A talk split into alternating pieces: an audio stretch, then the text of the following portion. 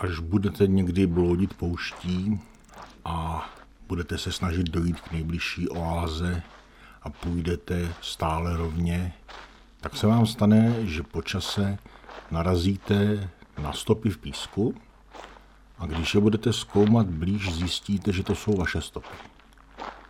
Že jste zkrátka došli do toho místa, odkud jste vyšli.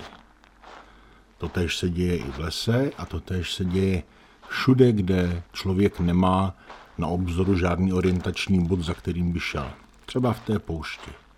Pouště stále stejná, nevidíte na obzoru nic, čeho byste se mohli chytit, a tak jdete, jdete a s nejlepším vědomím a svědomím si myslíte, že jdete stále rovně, ale ve skutečnosti děláte kruh.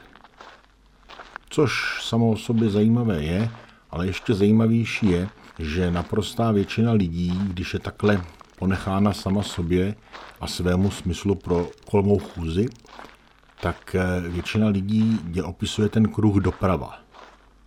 A já jsem zjistil z jednoho článku, že to má svůj důvod, proč se člověk stáčí doprava. Ku podivu to dělají i leváci, i praváci. A ten důvod s tímhle tím nějak nesouvisí. Ten důvod je prý ten, že člověk má pravou polovinu těla těžší.